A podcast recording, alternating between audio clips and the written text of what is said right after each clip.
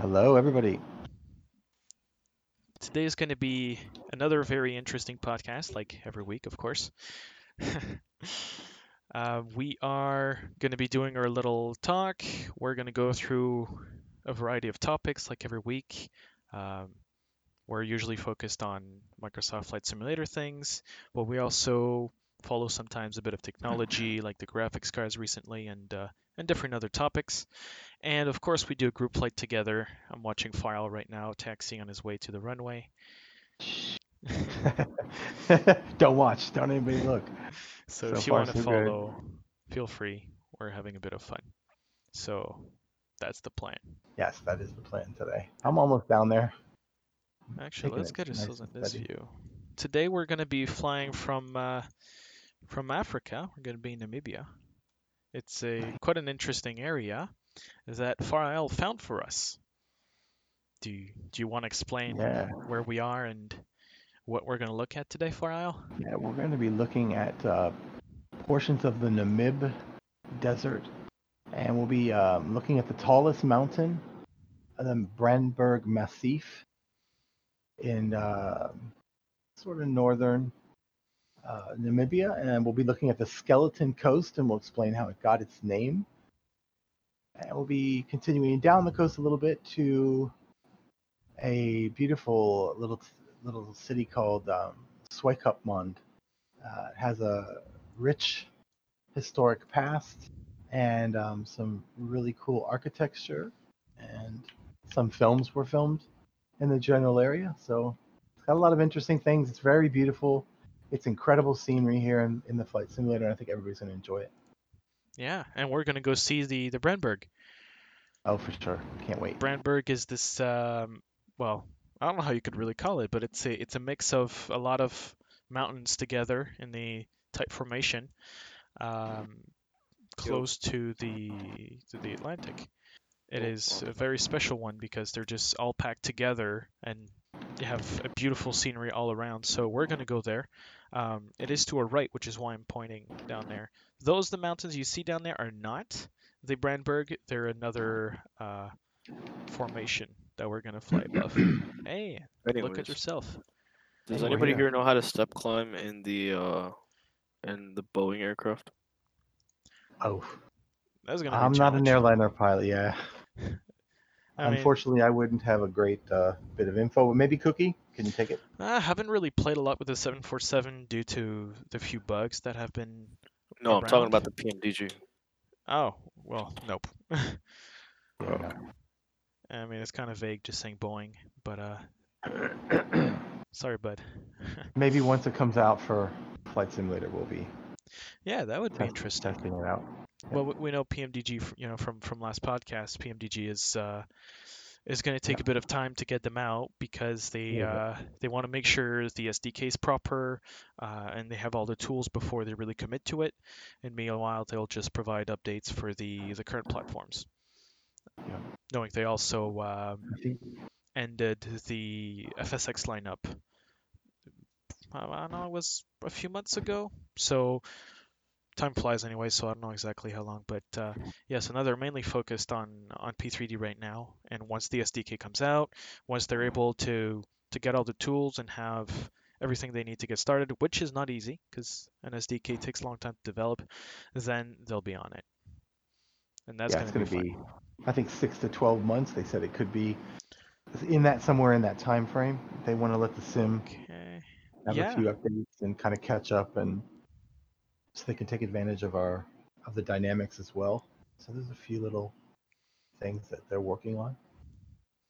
Exactly. So we're going to go for takeoff. Then we're going to okay. fly to our right side. We're going to go see those beautiful mountains down there. We are. Okay. Ramp the throttle up. We're going. Go. I'm ready. Yep. And then um, while we do a beautiful little takeoff here, we're going to go over some of the topics that we're going to go through today. And, well, first of all, the update came out, and uh, came out fifteen minutes ago, actually. Um, we had the time to go through it, so we're going to be talking about the feedback snapshot, which uh, has changed format, we could say.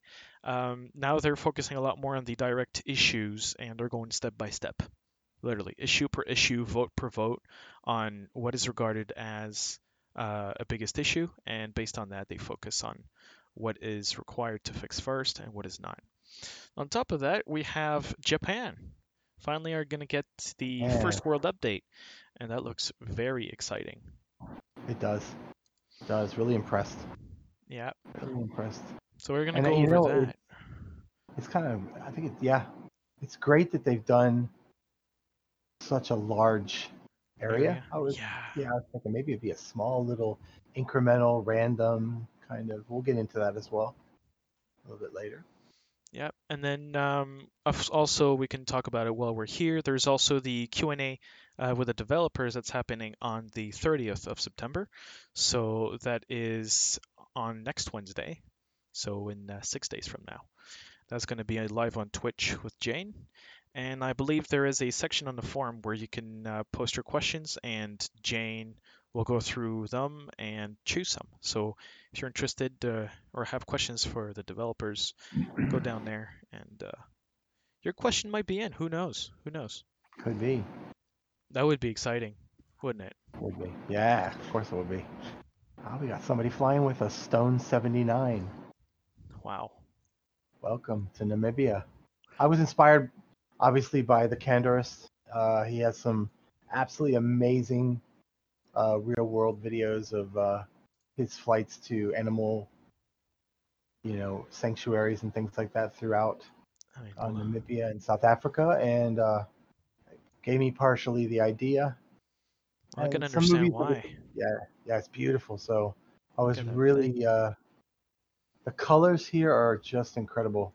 Yep, it's this beautiful mix between warm and colder colors. You have a lot of red and orange, but you also have uh, in certain areas uh, the rest of uh, of dry rivers we're going to go over, and there's some beautiful blues as well in there and greens.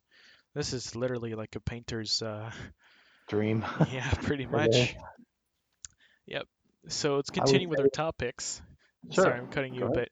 Uh, we also have um, a few interesting details, well, more conversational um, and informational details on the Xbox, Microsoft's uh, original plans with the release, and why was it really released uh, on August eighteenth.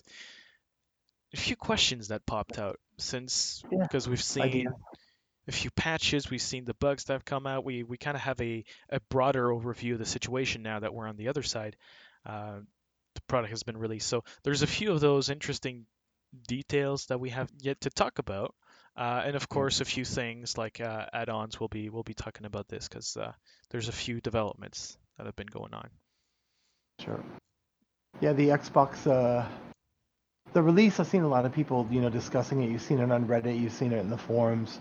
And, you know, there's a lot of people talking about, you know, why they thought it came out, or was it, you shouldn't have waited. And and it's just a, a way to sit there and think, I wonder what the motivation was, if there was no, because we had discussed it, that it didn't seem like there was any competitive um, need as far as pressure from a competing title that was coming out that maybe would have pushed the release. And there wasn't a, a huge clamor. I don't think a lot of people thought that it would come out in August. So it was kind of just speculating on maybe what those reasons possibly could be. And I kind of thought the Xbox situation might have something in some small portion to do with it, especially if it was a desire to ultimately try to get the Xbox version of the simulator out somehow by Christmas, although all we've heard the whole time is that it will be released in twenty twenty-one.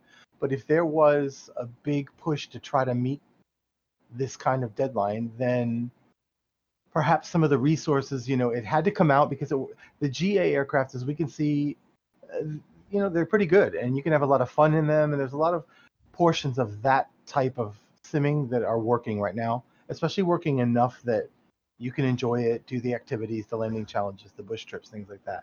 It's a little bit more difficult, obviously, when you get into the I R, the I F R aspect, the airliner aspect. So I wonder if it wasn't a, a matter of thinking, well, you know what? We've got this portion of it quite well. The beta was rather short, but we've got time compression here that we need to try to also accommodate. And I, I just wonder if that deadline... Yeah, of course you understand. They're trying Cause... to tap into that gigantic uh, player base, and if they can make it for the Christmas season, I mean, you're taking advantage of of the best time to rack up some good initial sales. So well, yeah, the I can consoles understand. coming out, the G P Us are exactly. coming out, the C P Us are right. coming out, and in Christmas season, especially with the COVID, there's been a drop in yeah. in any kind of uh, spending apart from the food, and of course, a strong uh, spending in the gaming industry. So what better than to try and take advantage of that right. while people are still at home? Because they're saving their money, they're not going to spend it at the shopping malls, they're not going to spend it uh, outside, they're just buying their necessities. Therefore, that disposable income is still in their pockets. And, uh, well, what better than entertainment at home? For sure. All right, I'll try to get yourself back on uh, on the flight plan. I'm seeing you're deviating a bit to, to the right side. Oh, yeah, I was, I was taking a look around the outside of the... All right, by the, the time mountain. You're pointing to waypoint four, it's yeah. fine. Well, yeah, the waypoints are inverted in this thing because we originally planned the right. the flights to start from the coast and then get in towards um, the the plateaus and Brandberg, of course. The only thing is, um, this is a big flight, and we also wanted to uh, to show certain features uh, from the beginning. So we go in yeah. reverse order this time. Yeah. I was remembering some of our strategy about the way we were going around them. So, yeah, a look. you know me. Oh, and at the same time, we're, we're looking the beauty at, of the world. Exactly, we're looking at this this thing. Like this is huge, especially not a lot of people can really. Well, now with COVID, you can't travel at all, right? So, um, right. Hey, there's the first mod down there who who's joining us. Right. Hello. It's so, certainly a place that a lot of people probably have never been to. Oh, man. And it's obviously, it's absolutely beautiful, and it certainly makes me want to push for a a someday trip to come, become a reality. I would, I would totally agree with you on that. Oh, yeah. Like, this is a place where you can't necessarily go as soon as you want. It's not like no. a, a shopping trip. Uh, no. And the, the just the, the colors, then, and I'm guessing more of the history of... of the continent, right? Because yeah. there must be a lot of minerals in there creating those colors. And we can well, see the rest of rivers, and there's mining. Yeah. Karabib is famous for its marble quarries, or aragonite, I believe it is. Wow. And there is some gold mining that is being done. And we may see if, depending on what our course is, there is a um, a marble quarry between uh, Brandberg and this location, and uh, a little test flight did show that, so um, we might just pass over it. We'll be able to point it out if we see it on our, on our oh, flight we'll path. We'll have to look at that. Yeah, we'll have yeah. to keep an eye out for it. Yeah. See a little bit of roads. You'll see a series of white, a white area, you know, carved out of the surrounding uh, rock, and you'll see some a few buildings and things that indicate that it's a quarry. So it's It's up ahead just a little bit, but uh, getting back to the, the history and the, the amazing nature of the continent, we're flying over the Namib Desert, which is believed by uh, many to be the oldest desert on planet Earth, between fifty-five million and eighty million years. Wow. So it's, we're seeing things that are, it is literally like, I had kept saying, oh, it looks like it's another planet, but It, a, a more accurate description might be, it looks like another time. It just yeah. looks like you've gone back in in time. You know, yeah. Yeah. And, and, and we're able to see that in a flight simulator. If you would have shown me a picture of this or even told me about it a year ago, I wouldn't have yeah. believed you at all. No. And no, this right. ties in well about this. Yeah. Because it has Asobo maybe released the P C version a little too early, the thinking that if the G A works fine, then as a consumer it will be enough, and yeah. that the the rest of the things like the the bugs, um, there's a lot of ones with the with the airliner, especially now the autopilot still, uh, and of course that A three twenty uh, engine yeah. bug. But at the beginning, when it released on, on the eighteenth, the, the seven forty-seven was not really playable. The the Dreamliner was fine. It was, I don't have it, but from what I understood from other people, it, it was fine, but it was not, of course, it's not complete. Um, and then I flew a lot of the A three twenty. It's I found it pretty stable. So it felt like they they had the general aviation done. And yeah. the first teams that did all the, the plane work for the general aviation and all that stuff has done some of the work, and now they were starting to move on to probably helicopters back then. And that's probably the point where the the management team said, okay, we have we have something done, and not everything is done. And this is a massive product, right? We just say, oh, the simulator is not ready. But really, there's so many subcategories and categories to yeah. to put under that name. And of course, well, you have the features, you have the planes, and you have the sceneries, which really are the three main categories. And in those, there's a few that are done. But the work is so massive that even with four years of work on it, you can't really get a full grasp of how much is left to do and how much could you do quickly. Right. So, I mean, when, when people even asked me, I did. Um, you asked me as well uh, about the, the early release on the P C version, um, but also had a, a few other people who asked me this, and that's what it made me think of. It's it's fragmented. Some parts are complete, some parts are not, and as a I, result, there's that debate. Yeah, I kind of think that. Um, well, COVID, obviously, we don't know what, just how big of a role that actually played. In probably, I think they probably thought they would have had more time to work on it before any decision about, are we going to try to get the Xbox version out for Christmas? Are we going to let it roll past the holiday season and see how it goes? Um, I think COVID probably sucked up a good three, four, five months of perhaps slower progress. Not, I mean, we know they were still working, but I think everybody, the first month or two, it was a, it was a little bit of a, a learning curve on trying to figure out, you know, how are we going to go forward? Are we going to be able to go forward? All of us in our lives with our jobs and everything, our schooling, and, you know, how is this going to proceed? So I wouldn't think that it would be any different with Asobo. So let's let's say it did slow them down a little bit. It did. A lot of people, at least for yeah. two weeks, when they oh, were out sure. of the office, and then they had to reformat everything, their computer setups, their uh, their schedules, and just the way they work, right? Yeah, I think that if they had that time back, let's say, because a lot of people were saying, oh, I didn't expect it till October or late September. I didn't expect it until, that was you know, predictions November. As well. Yeah, right. I was. I kept saying I thought it was Black Friday because it's a really huge, huge shopping day in uh, the United States. And I thought perhaps they would try to aim for that time period.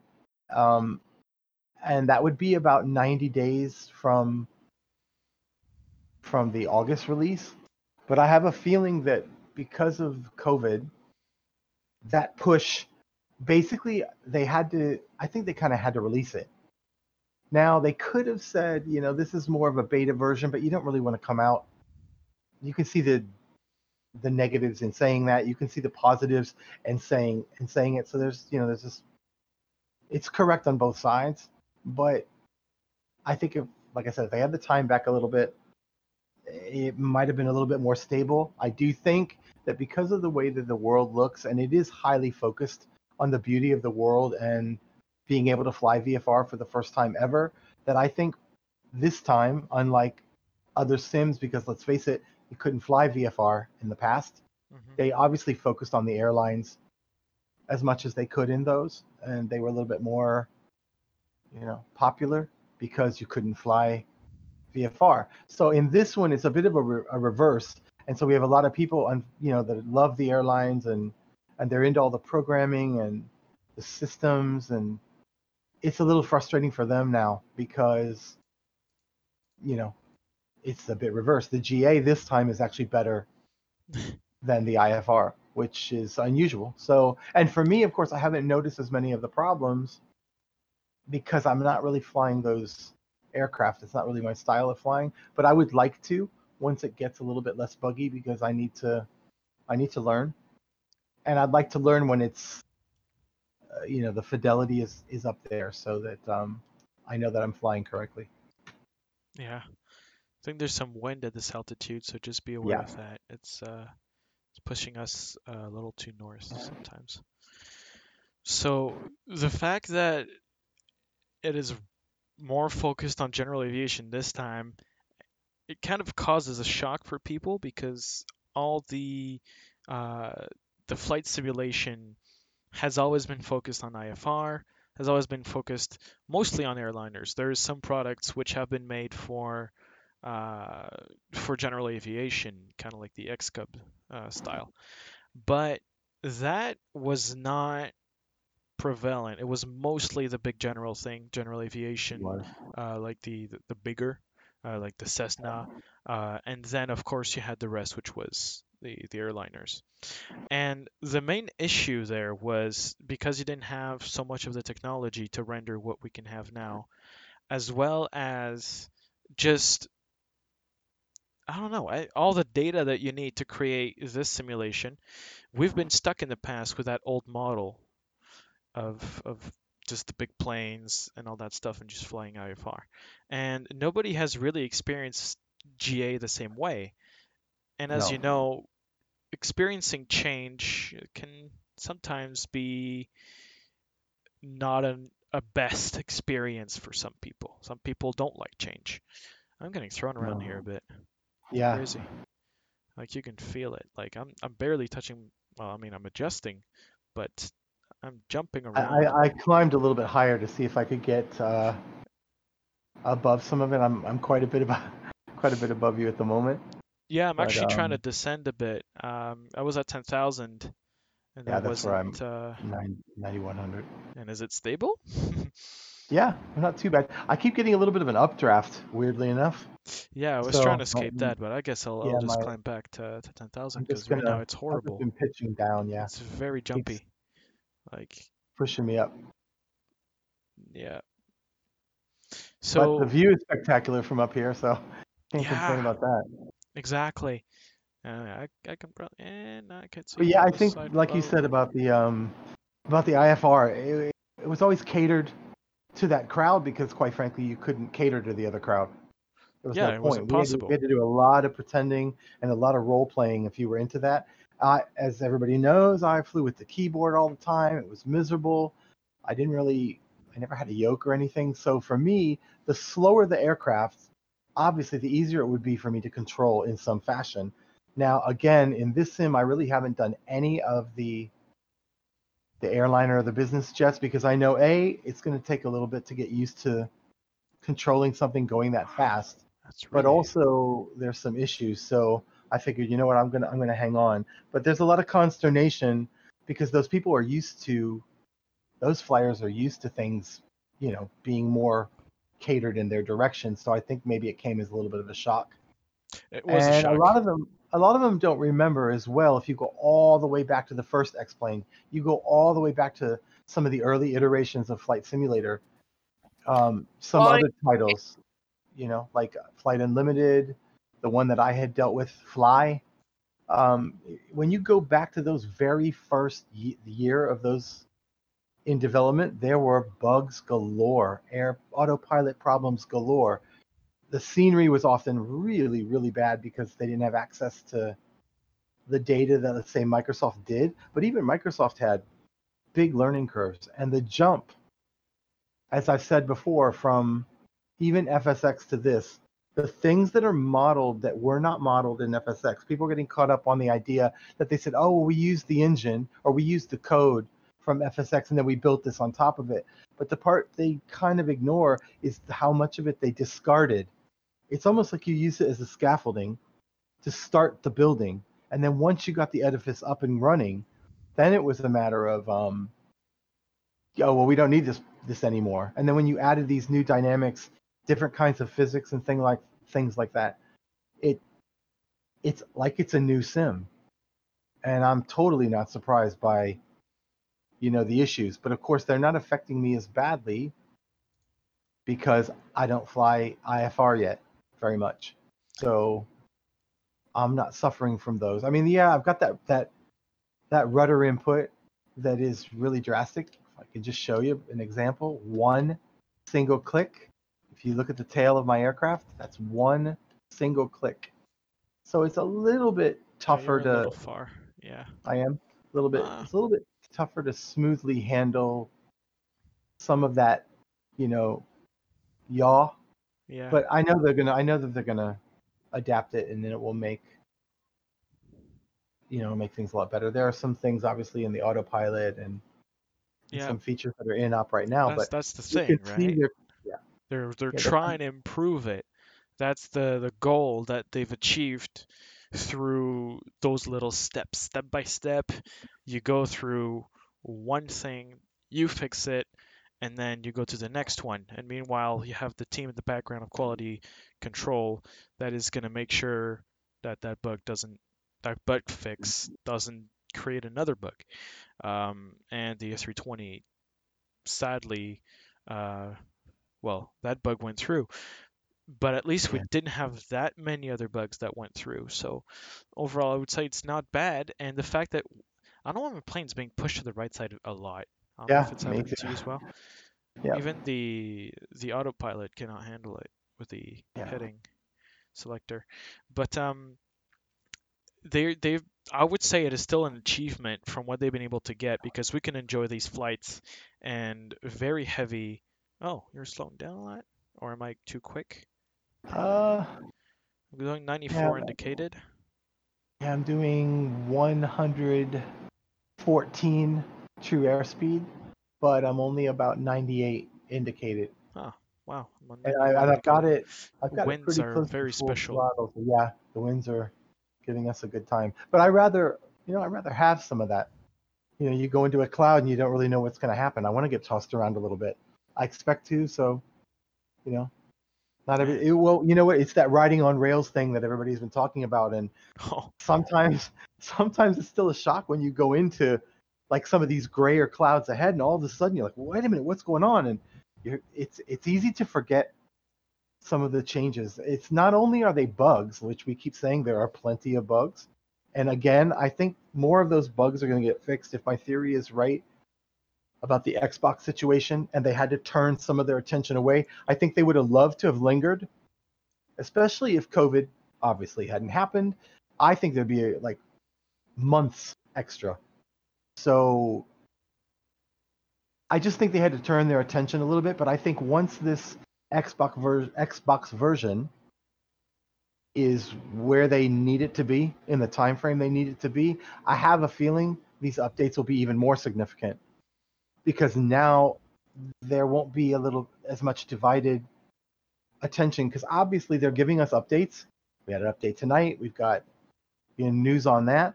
But I think the updates might even be more significant when you are not divided between the two as much. We'll have to see how the Xbox version is when it comes out, and if it's considerably stable, um, it's running well, you know.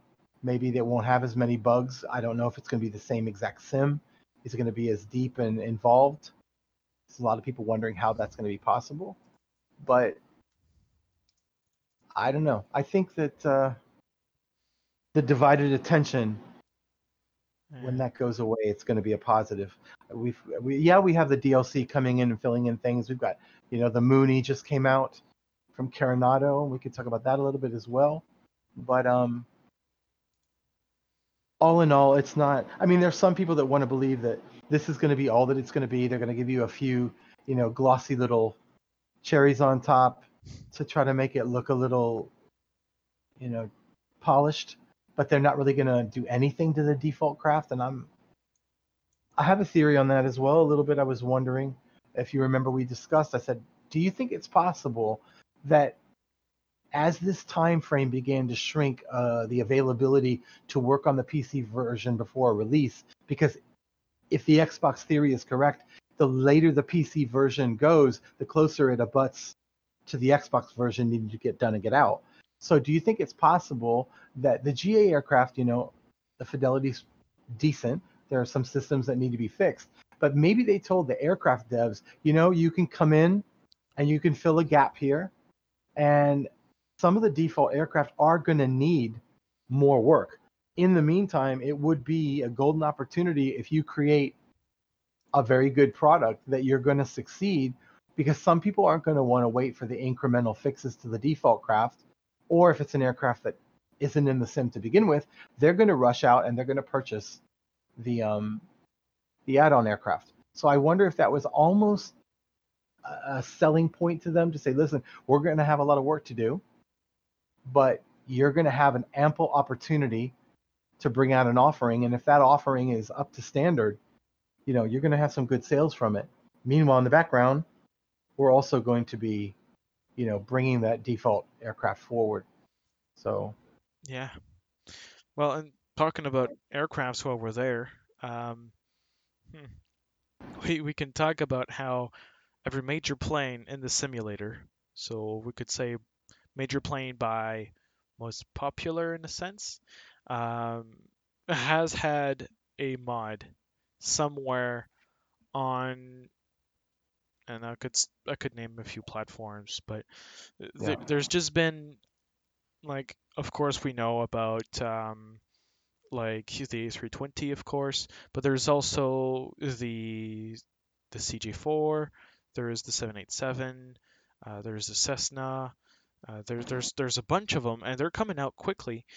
And sometimes you do wonder, you know, between the time that it takes for an Asobo developer to work on uh, fixing a bug and going through the pipeline from writing the, the fix to the point where you have that fix in your simulator, compared to the time it takes for an add-on creator to just go and make that own fix and publish it on GitHub and everyone downloading it. You know, there is this fine line, and wow, I'm getting some air holes here or something. Uh, and and it, it is very uh, interesting, because on one side, you can see add-ons being fixed and worked on very quickly. Like the A three twenty's progress has been incredible. In, in just the last two weeks, you've you've been looking oh, yeah. at hundreds of people looking through the code, through the model, on how to modify things. And as a result, you do feel like Asobo's behind. But I'm wondering if it's between a feeling and an intent. And I don't know if it's Asobo's mm-hmm. plan to leave the plane at a certain level and is happy that I, the yeah. community took over, or if in the future they're planning to take another development round to upgrade those planes. I I think they take pride in their in their work, and I think they're that, like I said, I think there's a necessity, or there's a reasoning why it kind of came out a little bit sooner than they would have liked. You know, developers always, you know, they love to have things as polished as possible, and you can't hang on to something forever. It has to get out there at some point. But if you're pressed for time for another future product that is related to the one that you are are working with, maybe it's just a matter of of having to do it. It had to, it had to because the time frames are are, are are they're bunching together. And there's a lot of people. After all, we keep mentioning it. There's ninety million people that are in that Xbox world, and they're asking for as much as, you know, as we're asking. Of course, we want it to be done for us because we're the ones that have been here for the thirty years, and we're the ones that kept it alive all this time. But in the same respect, in order to make it financially successful and viable, you also want to make sure that, that whatever their their plans are, that they can also incorporate those. So I'm not I'm not begrudging them their their time, but I have a feeling that's why it kind of came out. And I don't think they're going to give up on the default aircraft at all, because there's there's too much that still needs to be. I mean, you're not going to release something that's below the F S X level. That's for sure. If you've got things that are operable. Well, at the same time, F S X, F S X, it's easy because F S X was a very, very low end on the default.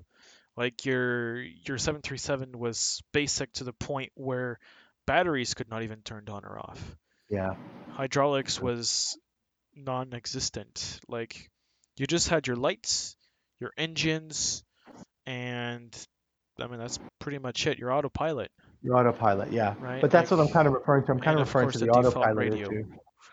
Yeah, yeah, I'm referring to the autopilot issues where there's still some ish- some problems. I'm like, well, I don't think they're going to leave it to the point that those rudimentary systems that worked in F S X are not going to work in Microsoft Flight Simulator until either you buy an add-on or the community comes in and and upgrades it. I still think the community will come in and upgrade it. There are people that love, you know, a specific aircraft and they want to, you know, put as much attention as they possibly can into it.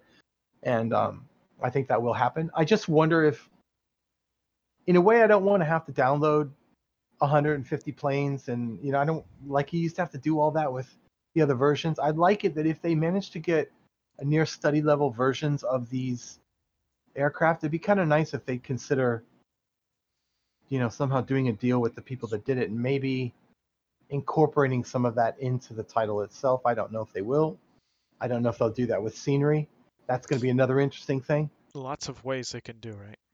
There's a lot of ways they could. It's just, it's you can speculate on it, but we don't really know yeah. to what degree it's going to actually be done. So, no, oh, we have a question from uh, Sparkin V R. Um, but can all of the default aircrafts be modded? And my answer to that is yes. In in a sense, you can any add-on that you have can be modified. You can modify the game files. Therefore, you could modify um, a plane.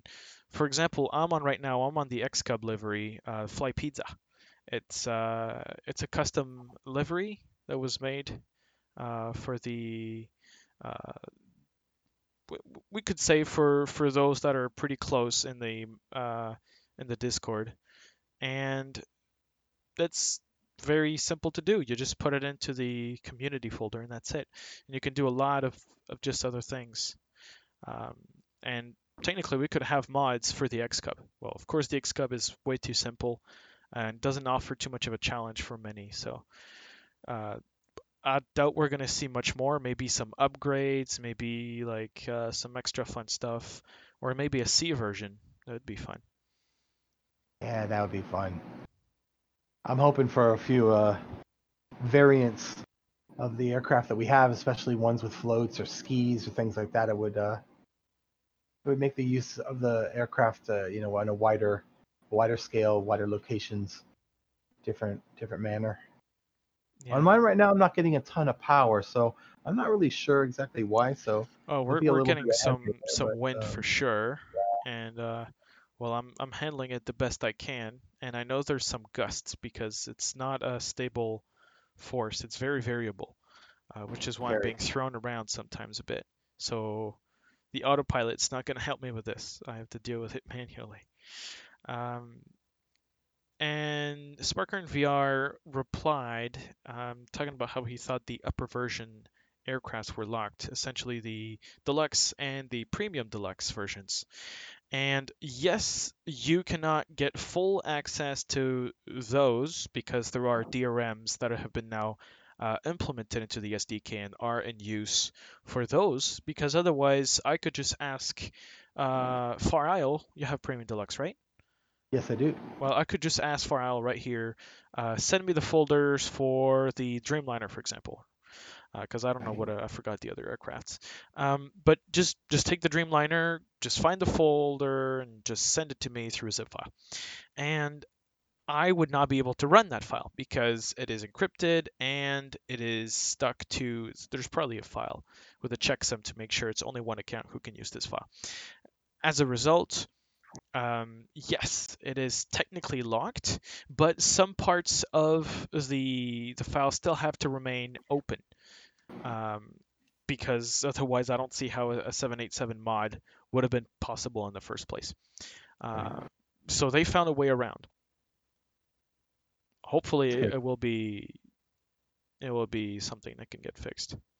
Um, S T W two two two is also talking about how um, they can how devs the, pretty much like the schedule management, um, how they're only focusing on a few things at once and people's expectations regarding all the different parts of the simulator, uh, you know, like the main categories, which I mentioned earlier, uh, are can all be upgraded all at once. No, there's no way. And he's kind of right in the sense, yeah, they can only focus on a few things at once.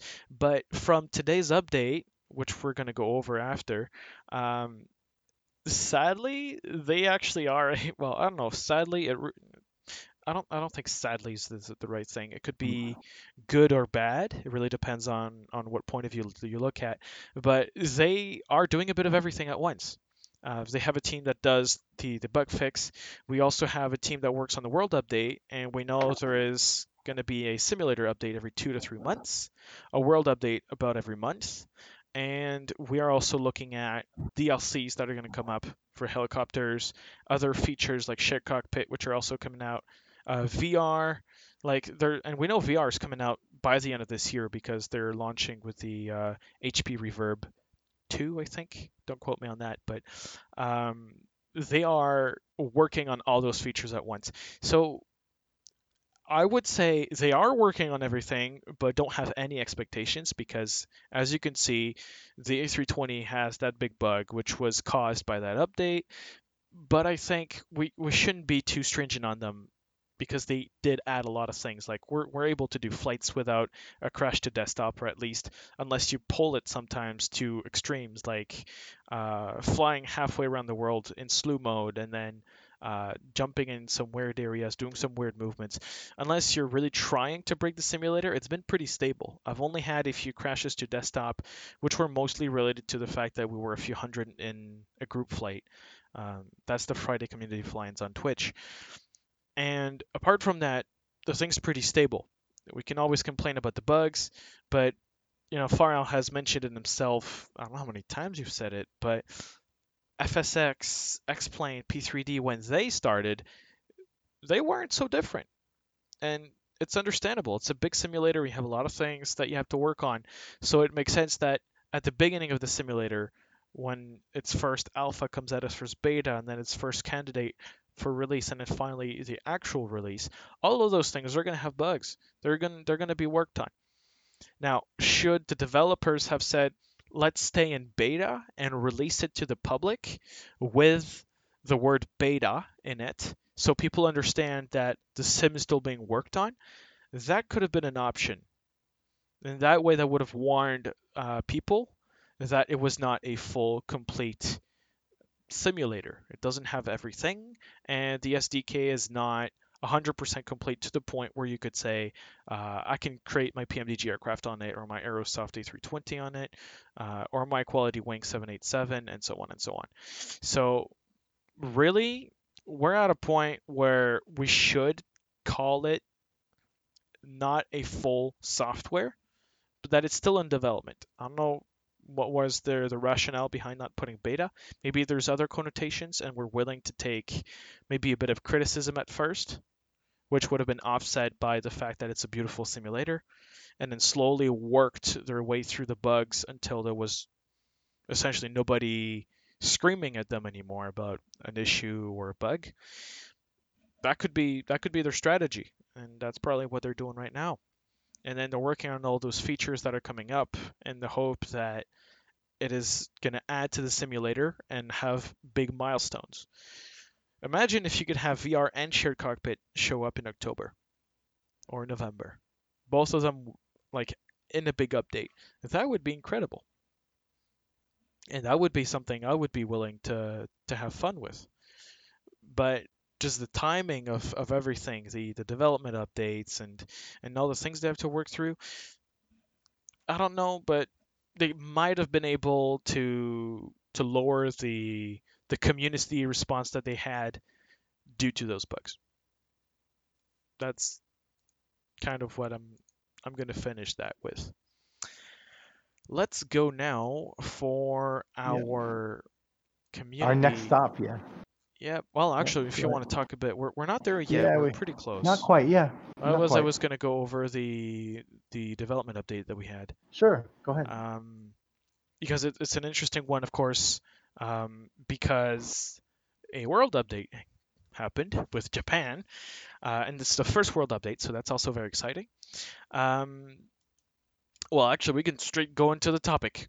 World Update one Japan, um, which was worked for the Tokyo Game Show twenty twenty. Um, and what better for a game show, because it is on a computer, than to be online as well. I'm not sure how they, they went through that. I didn't I didn't research it, but at least they can go on. They can move forward. COVID is not going to hit them as bad, because yeah. COVID can't hit your computer. It, it is a no. virus, but it's not the same kind. Not so the same good. kind. And um, so what's interesting about this world update is that Asobo went with a partnership, and they partnered with Gaia Simulations to create a, a full scenery of Japan, which includes some photogrammetry cities, as well as uh, at least six airports and twenty uh, new points of interest. Um, Gaia Simulations created at least three of the airports, Um, and then twenty points of interest. So they, they, they brought up their expertise and their knowledge. Uh, and then Asobo added the three other airports, uh, which I, I can't name. It would be I would just botch those names. Yeah. um, and they added three landing challenges. So we're going to have more of those come up. That's going to be great. Uh, and then on top, Black Shark A I added a new traditional Japanese building type. So we're starting to see customization at a higher level. If if you see this from, from the top end, you have Asobo and you have the whole simulator, and you have Black Shark A I, which takes care of all this generation. It, what I'm I'm I'm seeing here is that we're not going to be stuck with the same autogen or the same no. buildings. This is also work in progress. Those tree species that were mentioned in the in the first live Q and A with the developers and Jane, those are increasing. They're going to have a lot more. Same here for the buildings. Black Shark A I is not just a contract that started and ended.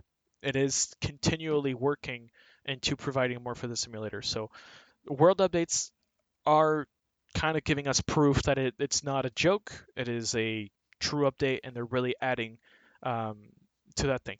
I've yet to actually take a look at Japan. Maybe we could do that next time. Imagine. Yeah, having, Maybe next I haven't looked either. Maybe you could yeah. fly down there next week. That'd be fun. Very much so. Yeah. So if you have an idea of a flight plan or something, I'll I'll take a look. Yeah. I'll or, or if anyone else wants to to uh, do that, you can send me uh, a D M flying cookie. After all, what is uh on Discord? What is Japan made up of? Ah, a series of interesting. Islands, so. Yeah. So that still fits with you, you and your uh, your name. So uh, glad we're actually doing this. Yeah. Finally, I'm flying over the mining camp now, by the way, and uh, is that airstrip Uist or Uist or yeah, I just am coming up to the mountain, and there is a small airstrip. And I remember we discussed this earlier. I said, you know, there's an airstrip there, but I didn't remember seeing it on the world map. As a matter of fact, I'm almost positive it wasn't on the world map. Yeah, I agree and with you. Yeah, there was no airports yeah, in the area. There. But it is here. The point of interest is there. It's showing. That is very uh, you, interesting. I, yeah, I'm wondering if Uist there's going to be updates. Mine. Uist mine. It's funny how it sounds almost like U S. Yeah. That's cool. And in Scotland, you've got Uist, the islands in the Hebrides. You yeah. just add a, a T to the end of that. I mean, Uist um, does show up on OpenStreetMap, but it's not an airport from F S X. And it so. wasn't. When I was looking at the world map and I was flying around to test the area, I didn't see any airports there except for Karabib and maybe one other one. I didn't. I don't remember seeing a symbol for it. So that's why I circled the mountain earlier and just came out back to the sea and, and, and this trip that we're going to take now up ahead. But um, it's cool. I can't wait to see what uh, airports they add, because there are some that, you know, we're seeing that people are requesting, or this one's missing or that one's missing. Often I have gone back and looked to see what the Bing image of it was, and a lot of times it's the clouds are obscuring it. I use the Seychelles as, as an example. Their large international airport actually is not in the sim, and yet a smaller airport that is on another island is in the sim, and that is because when you look at the satellite image in Bing, there are clo- uh, clouds directly obscuring the uh, runway for, I think it's Victoria International. So they actually had another, and at first it confused me. I'm like, well, why would they have a smaller airport on another island. It's not the main island.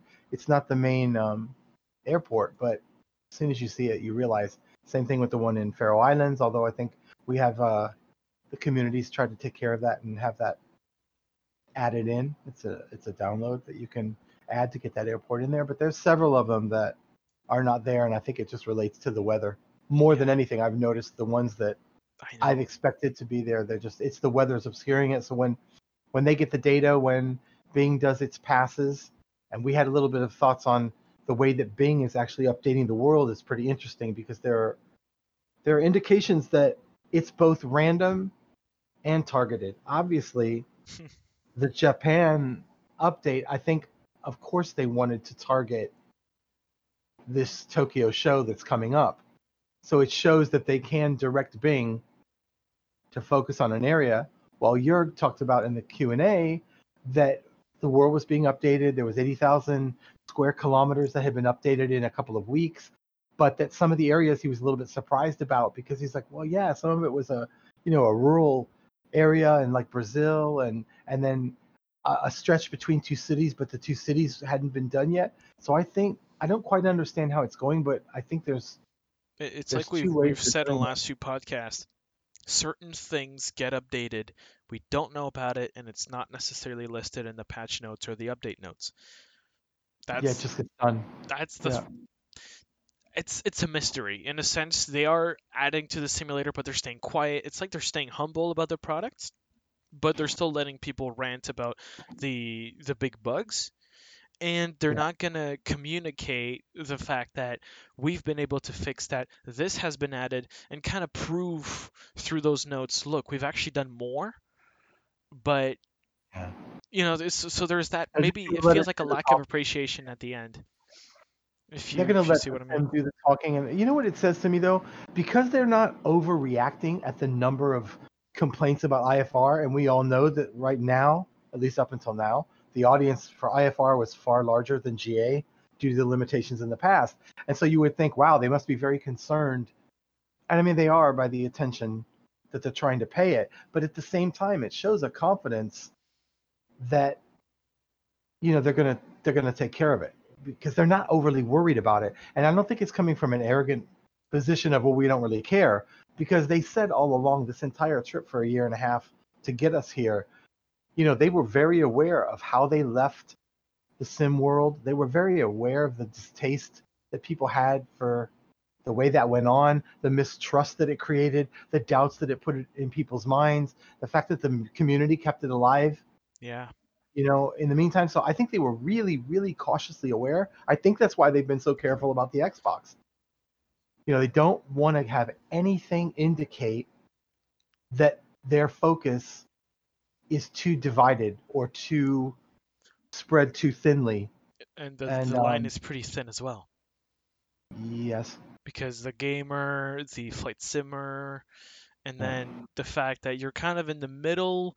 They, they were they were soft with it, I agree, because like a landing challenge is technically a challenge, could be taken as a gaming thing. It's a but mission. Could also be taken more as a nerd, flight simulator enthusiast, and you know all, all aviation stuff, the hardcore uh, flight simmer. By the way, while we're here, um, we're actually getting uh, pretty darn close now to yeah, uh, the Brandberg. So I wonder if you, you had a specific path. I do. I have a little bit of information on it. Um, oh. I don't know whatever path you want to take. You can. Well, we're kind of. I'm. I'm moving a little further from the waypoint because I want to see this a little closer because it looks beautiful. Yeah, it was unreal. I I circled it the other day completely, and and like from the front to the back, it's different. You've got different uh, formations and. It's really detailed, and I mean, imagine we're in the middle of the Namib Desert. This is not a place that if you asked a hundred people on the street, you know, to save your life, can you point to the Namib Desert yeah, on a good map luck. With the labels? Yeah, good. Well, I mean, it is almost a given. If if you're smart enough, you'll understand Namib, uh, Namibia. It is pretty darn close. I don't know if you could take the average person on the street and say, point to Namibia on a map without labels. I'm not convinced that. Uh, That people can do that? Huge, yeah, not a huge number of them. It's hmm. it's a beautiful country. Uh, it's you know it, it was under various rule for the from the Germans to the South Africans. They finally got their independence. Um, a little bit about Brandberg Mountain, though, while we're here. Uh, it stands for Burning Mountain, oh. and it is eight thousand four hundred forty-two feet above sea level at its highest point. Yeah, and it's, um, yeah, it feels like I could be landing on this thing because I'm uh, I'm at nine thousand five hundred feet, so it's really close. The, the core area is one hundred seventy square miles, and it was declared a national monument in nineteen fifty-one. Uh, the name Brandberg is uh, Afrikaans, Dutch, and German for Burning Mountain, which wow. comes from its glowing color, which is sometimes seen in the setting sun. I didn't think to come here during the sunset, but and uh, if, you, if you're looking at the stream, you can see that we are leaving the the big open red spaces, and now we yeah. are starting to move into a whole new terrain. Uh, yeah. As we get closer, we'll see. We'll still have some some red, but it'll be it'll be different. I guess I guess you'll yeah. see. And it's like a big chain of mountain. It feels just like a cap that got pushed up. Like if it's like a big, uh, I don't know, because there's no. There's no tectonic plates around here, is there? Because this is a pretty I, circular thing. It almost feels like it's like a, a, a volcano. major volcano. Yeah. Yeah. Yeah. And the and the land is so stark that as you get down here, if if we uh, if we can see through the clouds a little bit, we've got land coming up to starboard. That is because uh, right now we're basically now flying out towards the Atlantic, and the land is very dark on the starboard, and it's very flat and sandy and and. There's a really cool feature that's a little bit further down from the mountain, and it's got almost like pure white sand with these reddish kind of rocks. It's just amazing. And, and then the water that's passing through there, it's got like a bluish hint. This is what uh, the Brandberg Mountain drew my attention when I was looking on Bing Maps, because I literally I just went searching, and I thought, you know, what is an area that maybe a lot of people don't fly to? What is some place that I would like us to be able to show the beauty of and the uniqueness of? And so I just started searching around with Bing, and I got to Namibia, and I saw that that round, huge feature, and I thought, I wonder what that looks like close up. And the moment I zoomed in on it, I just prayed that the simulator had captured this, and it really does. If you go to Bing Maps and pull that up right now and zoom in, this is what you're seeing, and it's just amazing. We're in the middle of Namibia, and the detail is unbelievable. Again, you would expect it from a payware quality, you know, piece of software. But the thing is, you wouldn't expect payware necessarily from this region. There's no cities. You know, it's it's not a super populated area at all. I mean, we're coming up on the Skeleton Coast. This is the coastline that lies dead ahead towards the sea. And it is famous for shipwrecks galore. That's why they call it the Skeleton Coast. Wow. That, yeah, the currents coming down from Angola, they're cold, and uh, the currents coming up or from the land, of course, are hot. And when they mix, some of the settlements along the coast can literally have one hundred eighty days a year of fog, and heavy fog. Wow. Because those, yeah, those two air masses clash, and that spelled trouble for the ships. But Ooh, challenging. The, the, oh, yeah. The thing was, you could possibly successfully crash land on the uh, Skeleton Coast. The problem was you couldn't get the boat back out. So they'd find themselves shipwrecked, and you had to basically go something like four hundred miles to the south to these marshlands. And how in the world were you going to move the ship through those marshlands to get to a point where the sea wasn't so rough that you actually could get back out? So the coast is just littered with with ships that didn't make it. And but the fog, interestingly enough, this is this. Well, it's competing with the uh, Atacama, I believe, is the name of the desert in Chile, in South America, as the most arid location on Earth. I see and, why. Right. I mean, if it wasn't for the fog, the fog actually provides some moisture to the uh, the flora that still exists here, and without it, it wouldn't make it. And you can see areas, the clouds are really low right now for me. Yeah, me too. Me too. Yeah, man, that's crazy. But you should begin to start to see that uh, if we can get below, I might try to go below the clouds a little bit here. Yeah, I was trying to, to see, follow um, where, where you told me uh, yeah. last time. You'll begin to see the land is very sandy colored to port if you're headed towards the ocean, west, basically. And it is very dark to starboard. So if you can get below the clouds to see. Now, the when I flew a few days ago to test it, uh, there weren't quite this many clouds. So it's interesting the way that the simulator can take, even if you're using preset weather, how that weather can develop. I don't know what it's... Well, it's, I don't know what it's basing its, its, its development Meteoblue, on. Right? Meteoblue is the service that you're using. It's an Airbus company. Um, yeah. The way they work is with predictive models. And so they have branches of predictive models. And each branch is going to take the current data and estimate what the future should be. And the more you extrapolate into the future, of course, usually the less accurate it becomes over time. So you have more accuracy within the next five minutes. You're going to get much less accuracy an hour, a day, a week, and so on afterwards.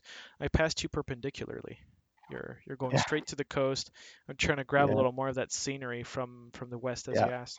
Yeah, I was trying to get down below the uh, clouds so I could try to see that stark line if I could. Oh, those clouds are nice. Yeah, they're beautiful. I want to keep them clouds. I know. But uh, so that, that predictive branching means that it's only accurate up to a point. And so what they do is they refine the model every single time, every every time they get a new weather update. As a result, you are with a point where you have every five minutes, let's just say for, for this explanation, every five minutes you get new weather points. And so they're going to delete the predictive branches that are the least accurate to the new report. So, you know, it's predictive. So you compare the result of the data that you get from the predictive branch as well as the data from the weather report that you get. And so those become more, uh, we could say, refined with time. So they always have a few concurrent one at the same time. And so when it updates, they remove some ones and, and they create new ones. If you go on right now on your phone and you look on your app store, I know it's on Android, I don't know if it's on, on iOS, uh, but you just look up Meteoblue, you run the app, and in there you'll be able to find, for your location, your, um, you're going to find straight away like maybe eight or six predictive models. You're going to see those predictive models, and they're going to be visible. And those models will show you... Uh, each and every single one you'll see when you get close to, to the moment you're at right now. So within the next hour or so, you're going to see most of those predictive branches are going to be very close. They're going to be pretty much the same thing. And as you go further out, you're going to see some will have slight variations. And so it kind of gives you this potential future depending on the branch that you choose. And so in the simulator, I'm seeing this where if suddenly you go offline, and you don't get real-life weather data from the servers, then this would probably kick in. And for us, that could mean a, I don't know, if there's that one branch that fails, suddenly you could be in the middle of a thunderstorm. Who who knows? Uh, that would be kind of fun, especially in this very dry area. That would be kind of... We're approaching some of those, uh, those lands. You can see a little bit if I can see where you are exactly. Yeah, so dead ahead of you, you're going to start to see through the clouds where the land is orangey and, and sandy. Yeah. It almost looks like I'm flying over a dry riverbed, a former river. So it's very uh, light color, bone color. And up ahead, just a little bit more, maybe five to ten minutes at the most. On the starboard side to the north, it's going to be really, really dark. And you've got this just, it's amazing. The contrast, it's so close to each other, and yet it's so starkly different from each other. It's also what drew my attention when I was when I was searching the map for an interesting uh, feature to, to show. And again, this is approaching the uh, Skeleton Coast, which is lying dead ahead of us on the Atlantic. Yeah, and I'm going to join that back, but we can see it's like almost like a clear line that goes yep. right in the middle here. And you can see on the right side, it's all rocky and darker.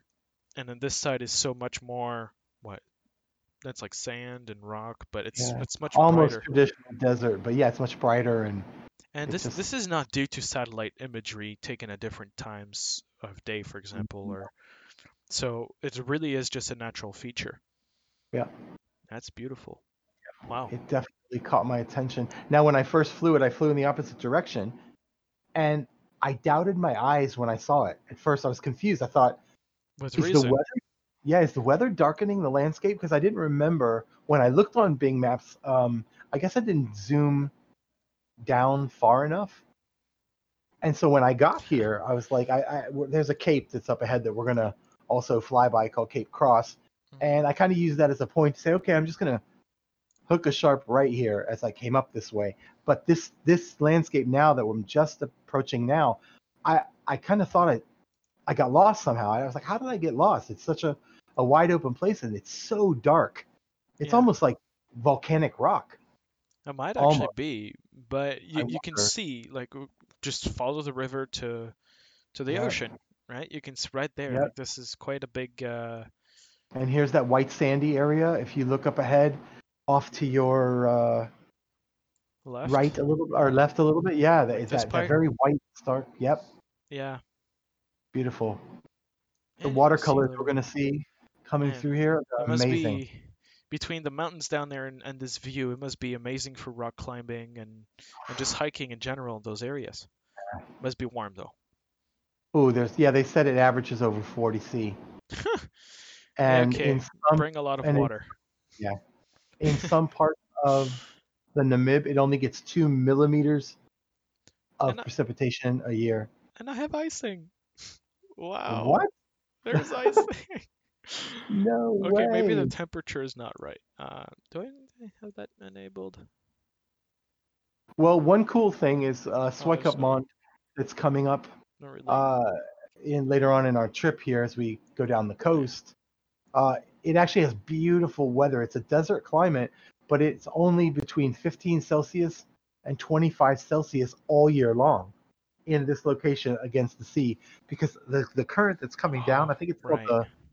Benguela, Benguela, I don't know if I'm saying it right. It comes down from Angola, and it, it's cold. So it tempers what you would think, you know, further into the Namib Desert. It's extremely hot, but Swakopmund is um, very tight. It's like fifty-nine to seventy-seven Fahrenheit. So it's beautiful weather. And it gets about twenty millimeters a year of rain, so slightly more than what's out here where we are. But yeah, isn't its geography just... unbelievable? I have to say, in this case, it is quite spectacular. And it's default. That's like I, I literally laughed when I flew over it. I had Bing Maps on another monitor, and I had this open on this one.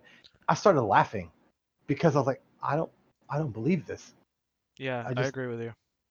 Never expected to see this. Not even with add-ons, because quite frankly, you know, you, I couldn't hold a million add-ons. So yeah. for this to just be default, untouched. Well, that's the advantage, right? That's the advantage yeah. of a new simulator. It's this is instead of having tons of add-ons that are eating that overhead that you have for your simulator, it's already part of the of the simulator itself. It's all integral. As a result, that overhead is now free for other stuff. Yeah. Oh wow! I like a little formation here with. Uh, I see you guys down there. You guys are Zephyrus with S T W two twenty-two. Well, yeah, with. Uh, I went That's high done. in order to try to take in the uh, take in the sights again, but it's, yeah. I'm definitely going to fly around here more in my, my regular flying. I want to explore. There's other areas that look very interesting, and I definitely want to come here and have a look again. I mean, look at this thing. It's ah, beautiful. It's yeah. Well, you know beautiful. what? Let's let's take this opportunity to um to talk about. A little research I did. Well, it's not really research because it's quite basic. I went on the Asobo Studio website and I looked at their uh, at their job postings, which a lot of people did.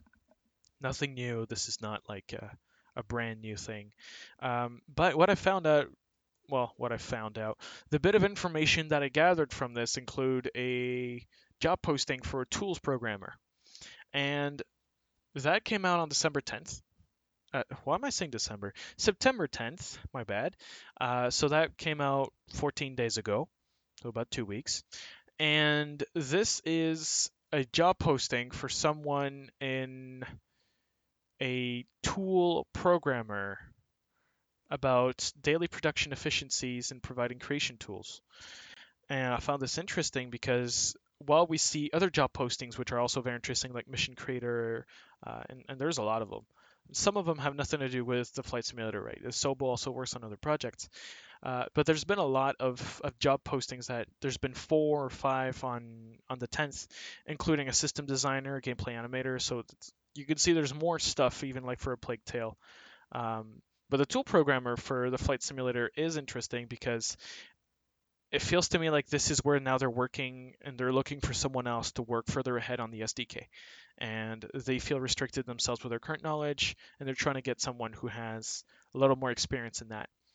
Because this asks for things with G U I development and libraries, um, and a lot of those little keywords, listen and adapt, uh, sensitive to the well-being of your users, rigor and reliability. What what I'm seeing here, and especially interest in aviation or flight sims, what I'm seeing here is they want someone who knows how to code and someone who's willing to listen, understand, and learn what a developer would need and create those tools for them. Um, and the missions for that person would be to work for tools on the plane editor, the environment editor, the mission editor, the cinematic editor, the editor of V F X, et cetera. That's interesting. Did you know there was a cinematic editor in the sim? Nope. Oh, a mission no. editor. Oh, that's interesting. V F X editor. That's probably the, the new engine, though. That's the new effects engine, probably. Um, so... Those are tools. Those are they're production tools for the simulation. So they might not be like an in-game cinematic creation uh, software that's embedded like the dev mode is. It could also be a third-party tool. But what this means is the product stack is now getting wider for the development uh, of the simulator. And therefore, we might finally start to see more work. At the same time, part of that job posting includes being in communication with production teams and modders. So you're you're looking straight away, talking with engine gameplay colleagues, uh, production teams. So you're like those people who are working with P M D Gs and Aerosoft. So it's it's clear for me from this when I looked at it the first time, and and, and I told you a file. Like I, I didn't I didn't wait too long. Uh, I showed you instantly, uh, yeah. shared it with you. This thing tells us that they are well on their way and they've hit the capabilities from what they're able to do, and therefore are opening a job to expand that and make it quicker. So they're listening to the community and they know that they have to work on this, and therefore they put another job posting. And I mean, Asobo is, is not a small studio, but at the same time, they're not thousands of people either. They're more in the one hundred twenty, one hundred fifty uh, people. So, and I think one hundred fifty is a little high of a number as well. So it is interesting. They are finally bringing up those things. And at the same time, we get a few details. We knew there was going to be a plane editor of some kind. Uh, same for the environment. But a mission editor confirms to us again that they're missions. So those things are not just the landing challenges or bush flying, but there's also going to be more of those. And as we've seen with planes for the community, we're going to see missions with the community.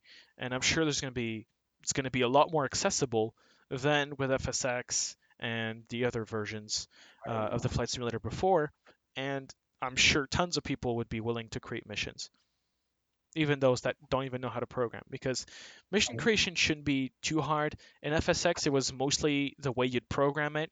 The interface was a little old, and it was, we could say the system was not necessarily easy to work with from the beginning, from it, the way it was engineered.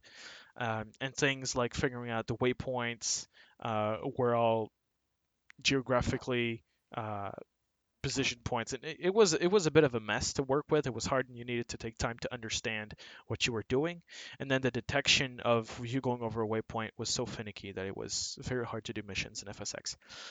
But now if they're adding the right tools, I would totally see the community come up with great missions, uh, oh, yeah. and even recreating, you know, some some challenges uh, that people have had in the past. Pilots. Are Are you a developer?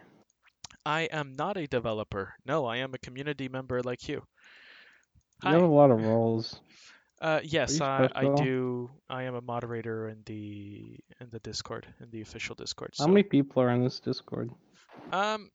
Honestly, we're over fifty-one K right now. So, uh, uh, who owns Microsoft?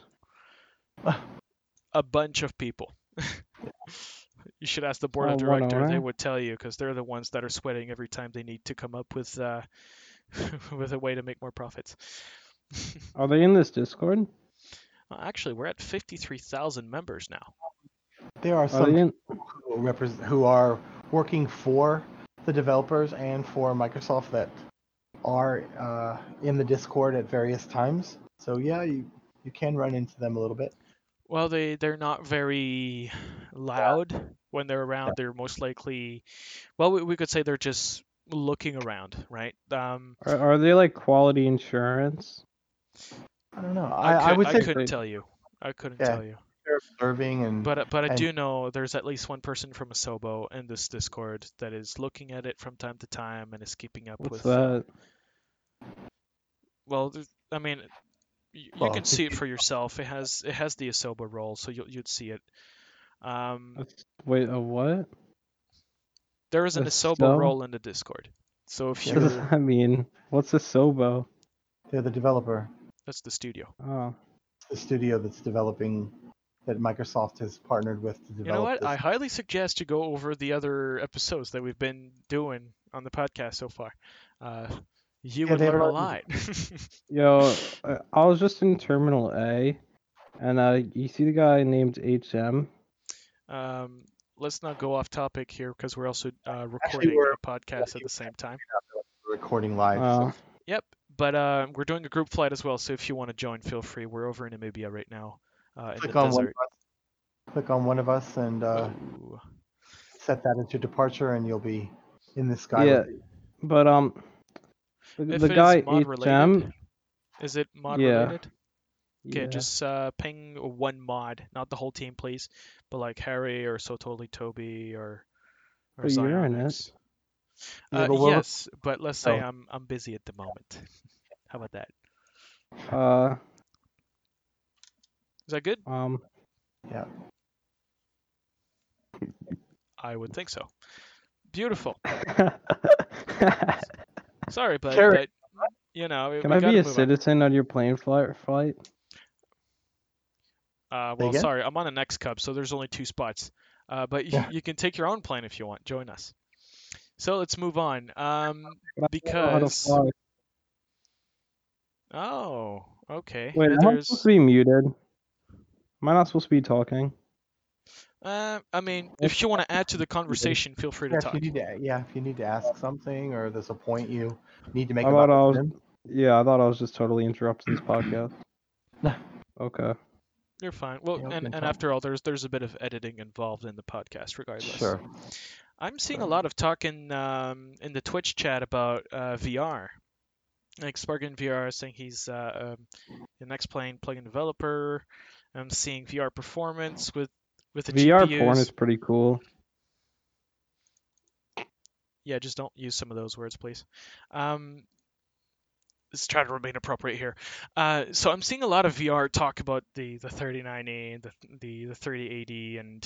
and the V R M, all that stuff. Yes, um, very exciting. We have new G P Us. Uh, they're on their way. We're going to be supply restricted. Um, quickly, an overview, because we did talk about this last time. Uh, but with V R, yes, I would expect at least a, the latest generation to, to provide a higher experience for us. Even though I do have to say that we have seen little performance gains compared to other games uh, or other tasks with the latest lineup of G P Us from NVIDIA. As a result, we're looking at results from a few F P S increases. I don't know if that's worth the investment if you're already on the twenty eighty Ti, for example, uh, or maybe yeah. even a ten eighty Ti. Uh, you might not see the benefits of investing so much money into getting a few more frames, depending on, on your settings and the rest of your setup.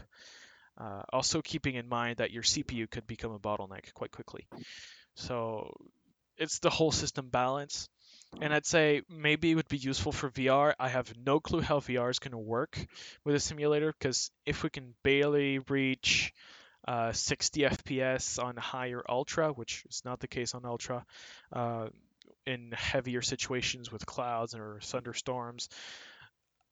Hopefully they're going to figure out a way to, to make it work and and not have a nauseating experience uh. due to low frame rates on V R, because V R has had this uh, this thing where low frame rates can't provide uh, a nauseating experience.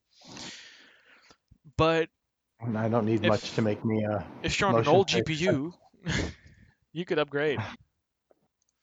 I got a twenty seventy. Yeah. That's yeah. It's not bad. I mean, I'm on a twenty eighty Ti, and when I saw the difference of the number of frames, I'm like, am I gonna chuck out this card and spend an extra, you know, seven hundred or whatever it is, and literally it would get me in some areas only five or seven F P S. And right now I have no stutters, I have no jitters, I have, you know, I'm not, I'm not having a struggling experience at all. So that's I'm, like, saying, you know what I'm on the same right now, same yeah. as you. Oh wow, look, there's that mountain that's on my left. That's pretty nice. Yes, I red. can't believe it. Oh, it's the blue it's, and the red, and it's a yeah, contrast. It's I love it. Yeah, it's beautiful. That's why I picked it. I picked yeah. this place because it looked otherworldly. I kept saying it over and over again. I'm like, I don't know if that's the wrong word to use. It just, but I think the better the better usage is it looks other timely. It looks like you're flying over something, like you popped out of the Bermuda Triangle and you're fifty million years ago. It's just, I've never seen anything like it. Nothing to me that I've flown that I've ever seen anything that looked like it. Yeah. And so I think it does uh, J P a little bit of um of honor for his home country that they've done it so well.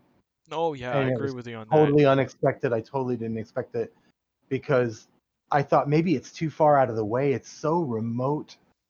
I mean, obviously not remote if you're on the continent of Africa, but for me, well, it is so remote and not visited enough that I thought, well, maybe it's not going to get the attention that we're all hoping for, but man alive, it really... And you know, just, just looking at this, it is essentially what a payware would be for X-Plane or P three D. Yeah. So it, this is, is this is really good for what it is. Yeah.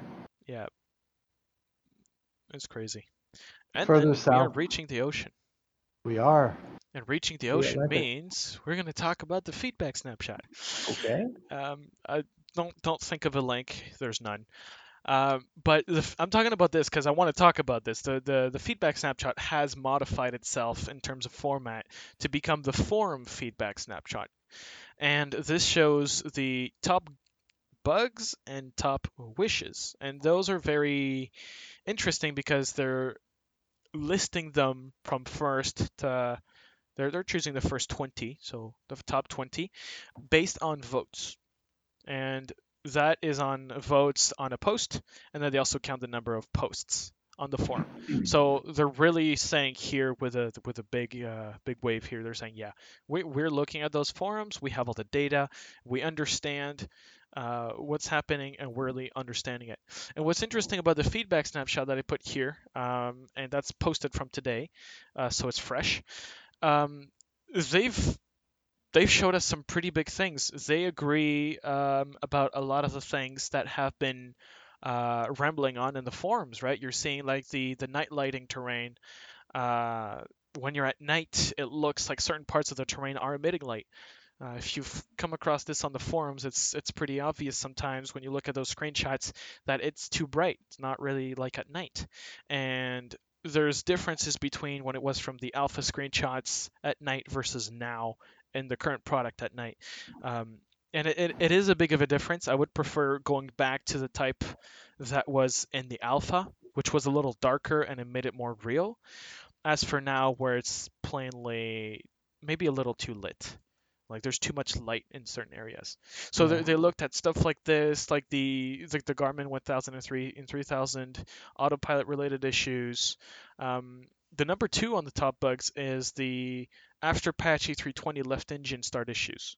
So it starts, it dies, and then you can't restart it. Um, and then they're saying that's going to be fixed in update three slash Japan. And well, this came up fifteen minutes before the podcast started, but Farrell and I were already in the voice chat before preparing for this. And we looked at this when it came out, and we're wondering, does that mean that if it says fixed in update three slash Japan, does it mean that we're getting more than just a world update when the Japan update gets released? And from the announcements in the Discord and you can find in other places.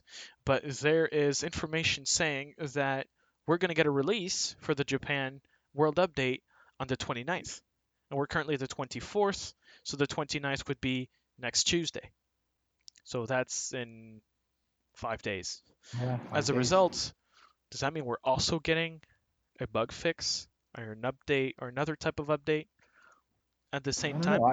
And when you look at development roadmap that also came out today, you see World Update one, Japan oh nine twenty-nine, which is September twenty-ninth, slash update three. So there is more stuff coming up, but there, there's no information on that yet. And I don't know if it's just going to be a bug patch or a full update, like adding on to the simulation. Yeah, so that's going to so... be interesting to figure out. Um, and then from the the top wishes, of course, the number one is removing the press any key to start. And that's oh, uh, that's the yeah. thing that a lot of people have been not really liking, because you run the sim, you wait thirty seconds before anything shows up, and then you have all this thing that, that looks nice. But once you double-click or press a key to start, the real issue comes forward. They're still loading afterwards. So they didn't finish yeah. the loading. And so if it was just press a key and then you got to the menu, that would have been fine. But the fact that you still have loading after, when you click on the executable to run the game and then you go grab something and then you come back five minutes later, you still have to wait for loading. So that's a frustration that got fifteen hundred votes. So yeah. one thousand five hundred forty-six yeah. votes over forty-four posts. That's a lot. Yeah, it's safe to say it's an unpopular... It's just something that elongates the whole loading process. Yes, it looks pretty, but even I catch myself saying it as well. I'm like, ah, oh, I like the way it looks, but I think I'd rather have those few seconds of it doing something else. But maybe it's a maybe it's a catch-all. It takes you a second or two to click, you know, press any key to start. Um, what we're looking at is a another top wish, which is the number two, just by uh, well, we could say it almost reached number one, but it missed it by uh, four hundred votes. But it has a lot more posts. So we went from fifteen forty-six to eleven forty-eight in votes, but there's triple the number of posts, and that's about the fly-by-wire community mod twenty twenty. Uh, sorry, A three twenty. My bad. Wow. Um, and that means a lot of people are hyped about that A three twenty, about it being a freeware. And the real issue that they've been mentioning in this post is two things. The first one is, is Asobo going to support it? Is Asobo going to push forward and allow developers to work with them, especially the freeware ones? Because so much right now, it's the, the payware community. It's those that register um, through the marketplace. So it, it it is not working really to the point where you have an interaction between Asobo and, and those freeware. So that's what they're asking for.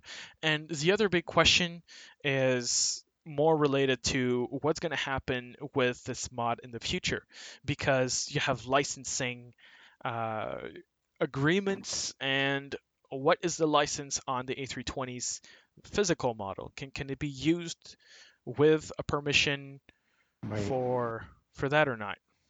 So that's the main question, and we have yet to get an answer from them.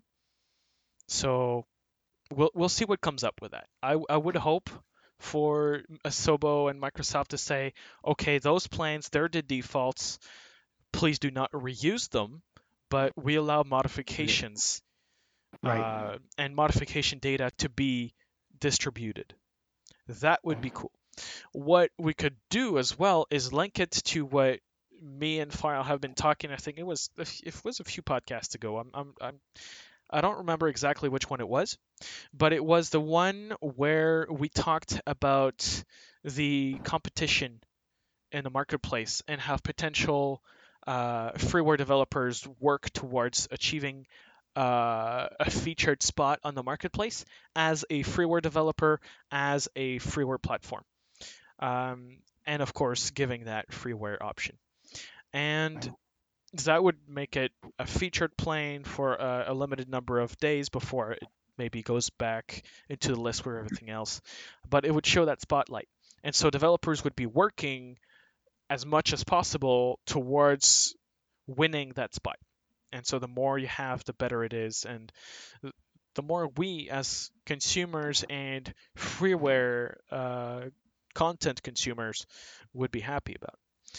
Oh. Um, so I would be thinking of a situation, if we can get these guys to be in a spot like this, where we say, okay, you guys specifically get a license with this plane so you can work on it and make it as good as you want.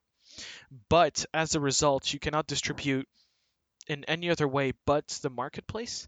That would probably be a compromise that I could see, so that we can get an A three twenty that is made by the community and that is being worked on uh, to achieve a higher uh, standard of realism, we could say.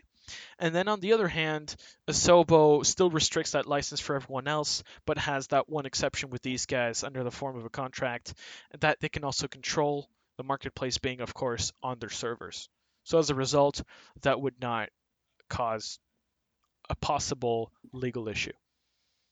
No, and I think it would be a good incentive. There's, you know, a lot of great developers out there that want to show off their their abilities, and what better way to have this kind of attention to the developer go if the if the product that they're developing is something that can be highlighted and showcased. It might uh, inspire people to do even more high-end work, especially if it's freeware.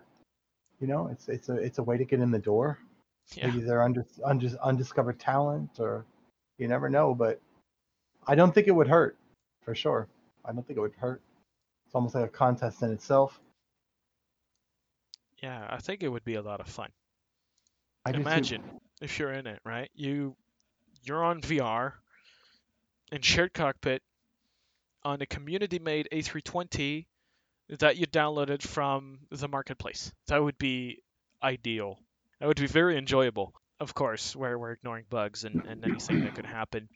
But imagine this in one year from now, how much all of this will have matured and been brought up to a point where you can say, we have a very decent and stable A three twenty that has been up in, in every every sense of the term realism.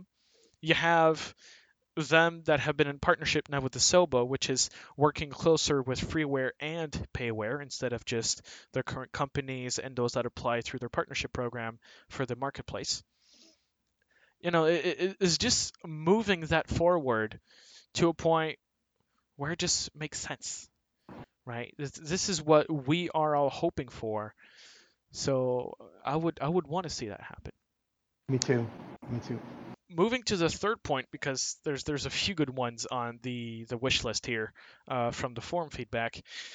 Number three, with five hundred seventy votes and sixty-one posts, we're looking at the scenery gateway system. Hmm, what could yeah. that mean? In brackets, they wrote here, community content certification to create and improve the simulator. Now, that, that sounds like a bit of words that I can't really understand. Fancy wording for... Exactly. Yeah. Um, But that means community content certification. Community content would be content made by us, the community, people that love to to, to improve scenery, that love to improve the way everything's looking in the simulator. Yeah. Those that are saying, you know, that bridge doesn't look right. Let, let's go in the simulators, go into the dev mode, let's create a new project and let's edit this. Let's add something. I'm going to go in Blender. I'm going to make a better model. I'm going to texture it. I'm going to import it in and it's going to be there. That would be what a lot of people are doing at the moment. There's tons of, I've, I was looking at, I think it was Nexus Mods. They, they have a lot of stuff that I didn't know even existed. Um, and there's many platforms right now that are starting to show mods that do small fixes or even have like a whole pack of points of interest around a major city and so on and so on. And so a lot of people have been asking in the past about having this crowdsourcing effort to update the simulator and bring this all under one umbrella, the yeah. Asobo umbrella. You know, and you, you say, get incorporated directly into the sim, exactly. So that you don't actually have to fill up your hard drive. And that's all what. Bits. Well, I mean, hard drive is a thing. Like storage space, okay, I could understand after a point it would become an issue, but it's not like it's huge. But on the other hand, it's also more about the approval, about those modifications. Yeah. And the fact that here they're doing a gateway system, which is like a, an application process for your scenery that they're going to verify, and if they like, they're going to add in the simulator, is also very rewarding for the community and developers. And because it is a certification, it helps the community and also improves the simulator. So I think this is a really big win-win. And I would say this is something that we haven't, I mean, th- this has not been talked to. Like, I haven't seen people mention it, but this is a pretty big win. And not be. like not like a win for us, like we were fighting Asobo to win that project to open up, but more like a win between the status of things between a okay, we could call it a, technically a game, but it is a simulator. We all agree it's a simulator, but between a game developer and his community, being able to let the community work on the game. That's not something you see often. You see Twitch now that's coming up with ways to make people that are watching the stream play with whatever is on screen from the user. So it could be a game, or we've seen recently, it was on Twitch, we've seen Flight Simulator where people were sending commands, and through a combination of twenty people sending commands all together, they were able to do very fun stuff with it. But we're now looking at a point where you're actually creating all of this. Like, the community is literally creating files that other users would download as part of the base game. That's, I think, yeah. is a really great achievement. Um, it is. Do you want to add to well, that? You know, they, well, yeah, they have, there's a lot of people that have a specific area that they love, that they're going to put their heart and their soul into it because it's important to them. It's someplace they want to fly around. It's somewhere they grew up. It's something that's very important to them. So they're going to literally put the time and attention to detail into it that maybe, you know, Asobo could never do, because they just don't have that kind of time. Maybe they don't have the knowledge of the area as well. These people literally will have the ability to to turn it into almost anything they want. It's a, it's it's endless. The possibilities are endless. And if you can kind of get a little bit of recognition for the quality that you've created, I, I think it's a win-win for everybody. The area gets brought up to high fidelity. In addition, you know, you know, it's a it's an area that Microsoft doesn't necessarily have to tend to. So, well, they will actually, because this is a gateway, so it is a certification program. Well, yeah, but from, I mean, they they're not actually having to do the scenery update themselves. They're not having to, yes, you know, but they still have to take time and work on it. Sure, sure. We so have um, it, yeah. Sparker in V R on Twitch, who's telling us that X-Plane has a scenery gateway for airports that is also moderated. So while this might not be the first game to do it, at least now we're seeing a big game also get on it. Um, and in this case, I know that X-Plane has a much tighter community as well, um, even though there's some mixed opinions about uh, certain add-ons that you can get on a platform for X-Plane. So I think overall it, it is a really good thing, and the more we see it, the better it gets, I think, for for gamers yeah. and for simmers overall. And then imagine you're up to the point where, and I can't remember the name, but like, for example, in Kerbal Space Program, um, there is this software that allows you, it, it is a repository of of mods, and it's just one software. It's like a mod manager. You choose what you want, you select it, it installs, and it downloads, and, and it does everything, and it's it's right there. And then it, it figures out, you know, it, it, it pulls from a repository somewhere. Um, it's a nice client. It's a very easy thing, and there's tons of these things, and of course, all of these are free. Imagine yeah. three years from now with a client like this for the sim. Hey, do you want an A three twenty? Hey, there you go. Download it, install it, boom, done. And I think there's going to be just a lot more options coming up forward with uh, with freeware uh, and scenery. Just just overall, it seems like we've too. we've had this refresh um, in the in the developer community. Yep, I'm looking forward to it. Can't imagine what, what can be done when people, like I said, put their special attention to something that they have a, a strong knowledge of and and a, a desire to. Um, to give it that personal touch. I think it's going to be great. And the more people that can do it, the better, because it gets gets all of these areas up to a certain fidelity that, uh, you know, it might take quite some time to do slowly with Bing. And yeah, I think it's a, it's a good idea. I hope they uh, implement it sooner rather than later. So this is the the top forum feedback wishes that we got. Of course, there's other ones that are, well, we can say they're not like a big milestone, but the usual thing, like a replay function, uh, a remember A T C call sign and tail number, so you don't have every time to go and choose a plane and then, oh, I still have to put my tail number, which actually, for a fun yeah. fact, um, I'm actually on the default uh, flight pizza. I would have probably put cookie in there, but again, I forgot. Uh, so a very good example of remember A T C call sign and tail number and how that would help. Yeah, I did manage to remember to put mine in there, so for a change. Well, normally see, I forget. For once, you did it much better than me. Then, of course, once. then there's things like DirectX twelve, which is going to be a much longer process.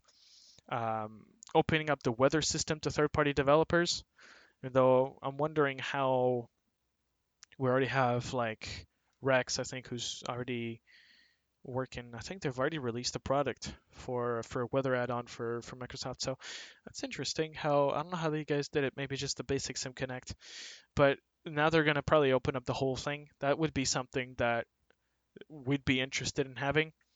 Um, and of course, having a freeware category in the marketplace, having multiple screens, uh, having a metric option, which uh, yeah. yeah, that's that's gonna nope. that would be that would be a lot to to add to the simulator because there's just so many variables, but it would be doable. Um, and then the rest are just extra details that are apart from one. They're they're mostly details like adding power lines, antennas, cable cars, gondolas. Improving a pushback system, removing ground vehicles from active taxiways, um, some mountains being too rounded uh, and having issues, taxiway signs, uh, cockpit toolkits, uh, toolkits, tooltips, and of course number fifteen being gliders slash sailplane slash soaring, please. So yeah, so that's going to be interesting.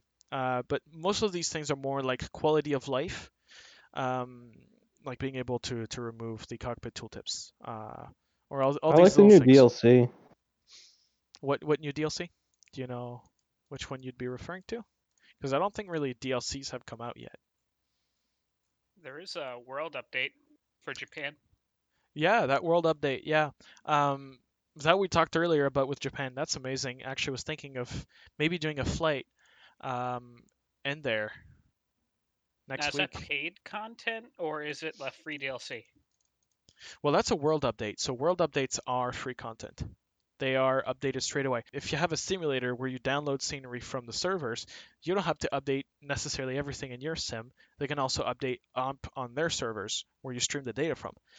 So the big massive download for a world update is not required for us unless you decide to use offline sceneries or if they believe that the quality of the update is so superior that the offline scenery that you have by default needs to be upgraded. From then, I would agree there would be a need for a download. But uh, no, so far, so no, it's free.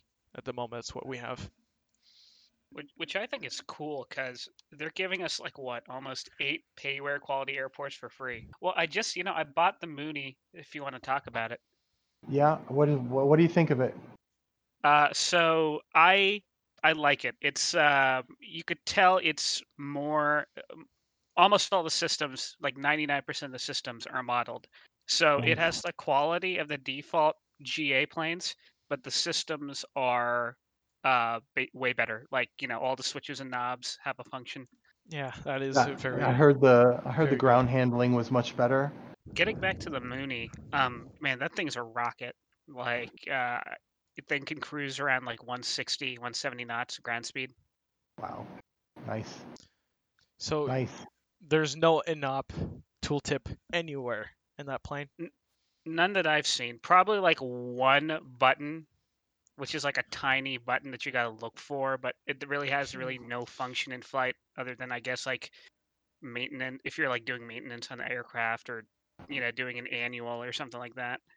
Yeah, that's that's really cool because we're finally reaching a level where it is starting to make sense between the S D K, the developers, and, and all of that. So that is that is great. Now that's the beginning, and then we're going to see much more uh, interesting planes later once the S D K really gets worked on, and so on and so forth. So that's going to be interesting. Um, I'm just going to plug that in because it's fun and we're talking about development, scenery, and airplanes.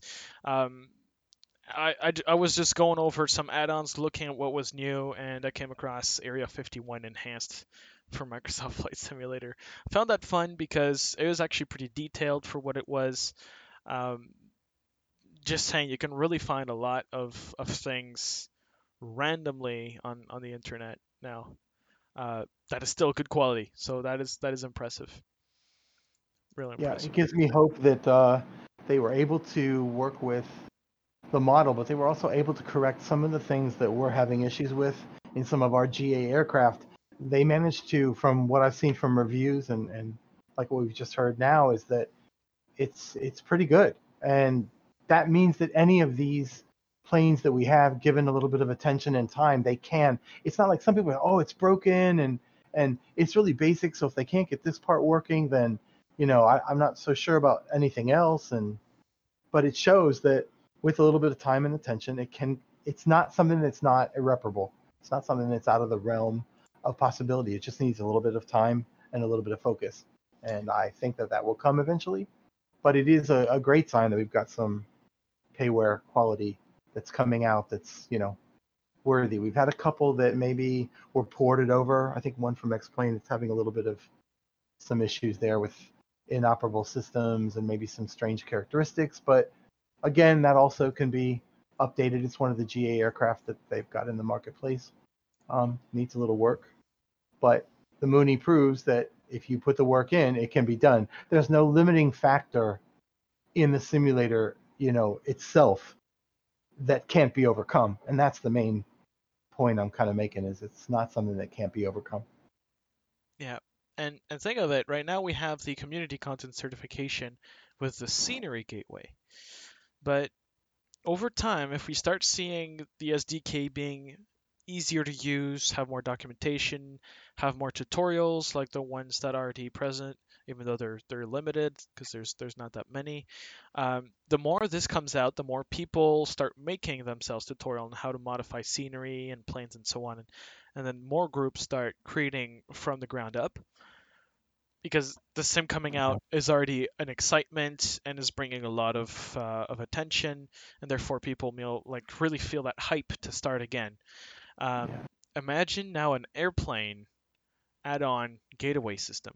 Gateway system. Yeah. Imagine imagine that where you have that content certification, but not for scenery, but for the real deal for airplanes. You know, they, they're they're saying that number eight wish is that uh, freeware category in the marketplace. Well, how are you going to do that? How are you just going to get the the ones that you want don't want? Yes, you could have the the already existing uh, marketplace partner program. That yeah, definitely you could just use that. But at some point, you're going to have. Well, right now they've they already sent the update. They have pretty much a thousand partners now, from eight hundred a, a month or two ago. So they've now accepted an extra two hundred uh, people group, community, uh, company. There, there's a lot of, of different people which could uh, apply for this partner program. Um, but if we could have those planes that are coming out, like the, the way people have been so hyped about creating an A three twenty that is legit, that is realist, that has a lot of realism into it, then I would love to see some place where you can just apply and see if just one add-on, instead of um, applying as a company, so you'll be throwing tons of add-ons that you've made through the years, just for those that make one or two add-ons and that maintain those, to be able to post them. And yeah. By, by looking at the type of people that we have in the community that are able to work very hard to get even just one plane moving, I'm sure once that's up to one hundred percent to the realism that they want, they're going to look at something else. So I think there is a spot right now for for another gateway system, but for planes. For planes. But not yet. Like this this not yet. This year, no, maybe maybe not even next year. Uh, but as the S D K grows, as more people get into this, and as the first big projects come to an end, where they say, we have a final product now, we just maintain and, and fix the few bugs that show up from time to time, those people are going to have a product that they worked hard on, that now works, that they get a lot of good feedback from the community, and are at this point where they're saying, okay, what's the next challenge? And well, an A three twenty is a pretty big challenge, and having hundreds of people work on it is amazing, but they might split off, and suddenly you'd have two, three, maybe four, maybe five come out. And imagine building and building on this at the end. You could have something really amazing. So we're getting close to our arrival here. Uh, for yeah. now. You're probably getting really close to it. If you remember, that's where we uh I we see it now, it. yeah. Yeah. And you know me, I can always destroy a landing, so... Uh, you're, you're specialized in landings, right? Specialized in disaster.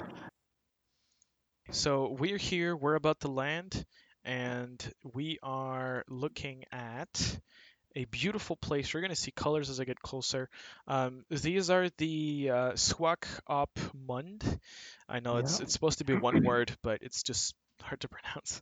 Um, Swakopmund, something like that. So those are salt works, which is why they're different colors. And uh, those are really close to yep. to the desert and the ocean, so that it's it's a nice place. And the closer you get to it, the more you can see that little uh, orange-red uh, outline on the water, and that is simply beautiful. I think oh. I'm going to try this dirt strip portion that's directly ahead of me and just see if I can go straight in and not have a calamity. What do you think? Yeah, go for it. Good luck. I think, I think it's I can see how, how it looks. It's amazing. It's really cool. I love the way the city kind of just advances out, and then beyond that point, it's just the depths of the Namib yeah, Desert. It's, exactly. It's amazing. Um, you know, they filmed Mad Max here. That was another oh, thing. Wow. I, I meant to tell you, Mad Max Road to huh, Glory, or that's I funny. Can't remember, can't remember the name of the movie, but they filmed that. They also filmed The Prisoner, which was a kind of a mystery show in the sixties that they remade. Ian McKellen in an idyllic village that looks very colonial, but something is desperately wrong with the area, and uh, touchdown. Yeah, so I made, made I'm going to answer a, a few questions here. Uh, Sparkin okay. V R is saying patch three, he did not see any mentions of the missing sensitivity adjustment uh, that broke in patch two, and they are aware of it. They know there is a workaround. I'm pretty sure it's going to be part of it. If you look on Zendesk, it's part of their known issues, so for me, there's no reasons why it's not going to be there. Um, As T W two twenty-two, what we're doing is we're going to be landing uh, around here, actually. We're doing a bush landing. Uh, so I'm going to try to land. I'm going to do uh, another flyby above where I'm going to land. It's that one piece of land that's between the the bigger red uh, salt water enclosure. And uh, it's that small area that kind of looks like a runway, but it's definitely not one. I'm going to fly over it so you can see, and then uh, I'm going to go for a landing. Um, and that's where we're going to end our, our little trip for today. So it's that little grass thing. Okay, I'm going for this time. Last round, I'm going to go in and land on this thing. It's interesting because we yeah. kind of come up across this thing, and we're just like, that looks like a nice area. Oh, that's right. And I, I just saw the Swakopmund Airport. I said, you know what? Let me try that dirt strip there. I forgot about this one. We did fly over that. We flew over, yeah, we, we flew over there. And yeah. honestly, there's just so many things to look around the world. Exactly. So I'm honestly, spying out one side, you're spying the other. What we're thinking is we might fly over Japan for next week. If you have questions or suggestions, feel free to send it our way. Um, we love answering questions. We love talking with you guys. And um, most of all, having a good time together. So yeah, for sure. Oh, I'm kind of a little short for that landing. Let's do it now. I'm coming across the. I'm coming across the way. Yeah. By land. Because I'm a little high and quick. Oh well, it's fine. All right. After all, the goal is to have fun. It sure is, and it's a lot of fun. And this terrain also is not necessarily always flat, which is even more fun. Whoa. Ooh. Little bounce. Yeah. Yeah, and you can actually spy on my landings too. with Twitch. So. Oh no, my landings are special. They either drop from an unbelievable height in twenty seconds to pull off a flare at the last second, or I'm a little bit too low and can't quite see. So I've still got that uh, little bit of throttle to to learn how to deal with, but uh, I'm waiting for my uh, Bravo throttle quadrant to come, and that will make life a lot easier. Be able to see actually where my input is. I don't have to change cockpit view. I can literally look at my hand and see where that throttle physically is located. And just like the way the yoke has improved my my ability to enjoy it, because flying with a keyboard is like oof, miserable. And uh, having the yoke, you can just physically look. You can see buttons. You can see the orientation of your hands. You can see what's going on. So hey, I quite like it. And the C W two twenty-two just landed. Uh, do y'all mind if I ask one uh, question real quick? Sure. Last question before we end this. Go for it. All right. Uh, y'all were talking about the Mooney uh, earlier, and I actually uh, and I uh, I actually fly a Mooney, yeah. Especially with my dad in real life. Y'all were talking about the Mooney. Is that just something I missed that it's in the marketplace, or is that like in development right now? Yeah, it's it's on the marketplace. Okay, thank you.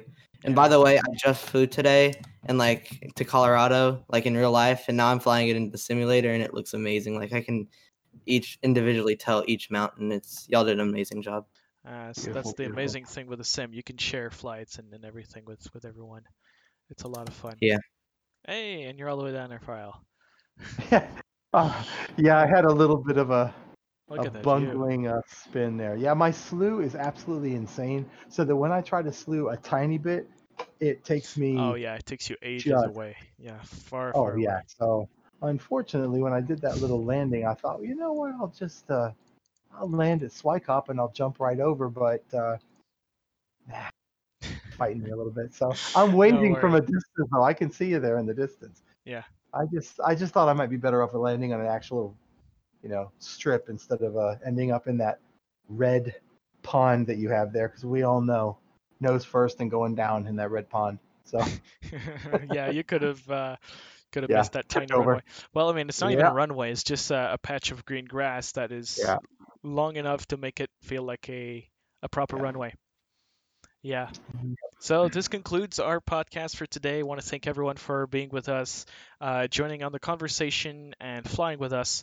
It was really amazing. And Namibia is a beautiful place to fly in the simulator. So if you want to fly there, definitely uh, do it. It's it's really Please worth explore. it. Uh, yeah, explore. Exactly. Yep. Thank you for all the contributions, the questions, the participation, or just even the comments. Uh, it's like every week, it's a lot of fun. We're going to be doing this again next week. So we do this each Thursday, seven p.m. Eastern, uh, twenty-three hundred U T C. So uh, thank you everyone for being with us, and uh, we'll see you guys in the next one.